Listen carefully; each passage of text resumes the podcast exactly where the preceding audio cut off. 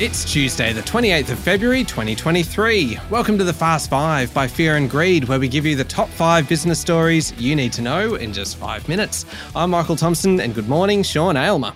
Good morning, Michael. Sean, five stories in five minutes. Let's jump straight into it. Story number one Australia's largest oil and gas company, Woodside, has produced a bumper profit of nearly $10 billion for 2023. That is three times the level of a year earlier.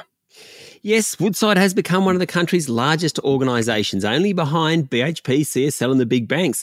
Last year's profit included a seven month contribution from BHP's oil and gas portfolio, which it bought for about $18 billion. Now, its core net profit, which is what the professional investors like to keep an eye on, was up 220% to 5.2 billion US. Bottom line was up to 6.5 billion US. That's about 9.7 billion dollars Aussie it delivered this massive dividend. In fact, its dividend yield is a huge 10% at the moment.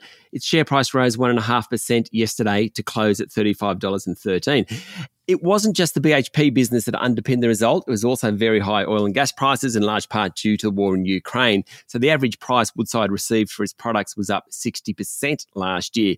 Great result, obviously. However, isn't it we consumers paying more for energy that's helping Woodside out?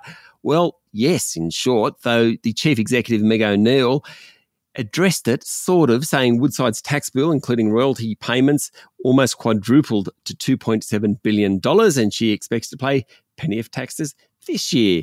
Woodside has plenty of new projects on the go in Mexico, in Senegal, in Western Australia. It's even looking at hydrogen in the US. Kudos to Chief Executive O'Neill. She's done a great job. Her company seems to be humming at the moment.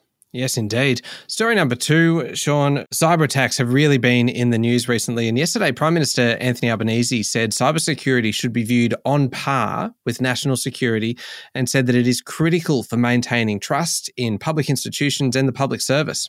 He said confidence in commercial dealings and intellectual property is often the foundation of wealth creation and it's vital to individuals. Albanese compared a cyber hack to a house break in and said the government is increasingly conscious of the threat from state sponsored attacks.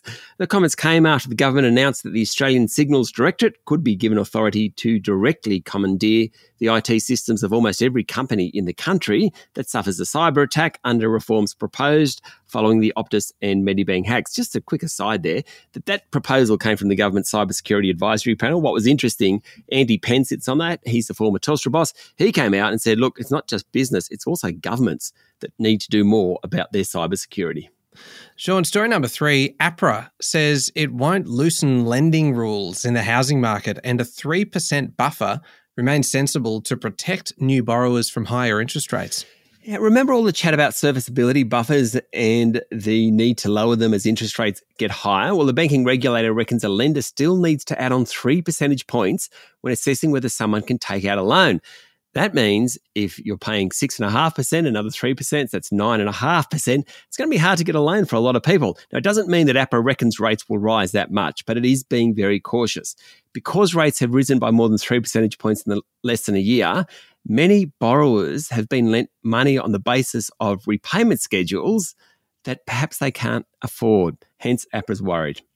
Sean, story number four, I find this one quite amazing. One in four workers still hold more than one super account, and Australians are missing out on $16 billion in lost and unclaimed super savings. Data from the tax office shows the pool of missing super savings has grown by about $2.1 billion since last financial year. That's despite years of work to raise awareness about missing retirement savings money. It isn't that hard to find the money either. You just need to go to the MyGov platform. About $10.4 billion in lost super savings is held by funds, while the tax office has about $5.6 billion on hand. Now, that total represents an increase of 40% since 2019. Moral of the story if you are not sure, go to mygov.com and check. Sean, one last one. Story number five. The European Union is cracking down on plastic waste with rules announced late last year already being implemented. Yes, I think they're going to end up in Australia. So the European Commission proposed sweeping packaging regulations that requires companies selling products in EU countries to make their packaging easier to reuse, fair enough, recycle, or in some cases, compost, according to Bloomberg. Takeaway food, hot and cold drinks, wine, and other alcohol will have to be provided at least partly in reusable packaging by 2030, and the rules limit unnecessary empty space in packaging. I like that one. The policies are also part of a submission by the EU ahead of a May United Nations session on plastic waste, which in turn are part of the goals of the High Ambition Coalition, the High Ambition Coalition. The EU is in that, but so too is Canada and so too is Australia. Now, these rules are already being implemented in Europe. Everyone's talking about the same thing here, so don't be surprised if they find their way to Australia. All right, there we go. The top five business stories in five minutes. Thank you very much, Sean. Thank you, Michael.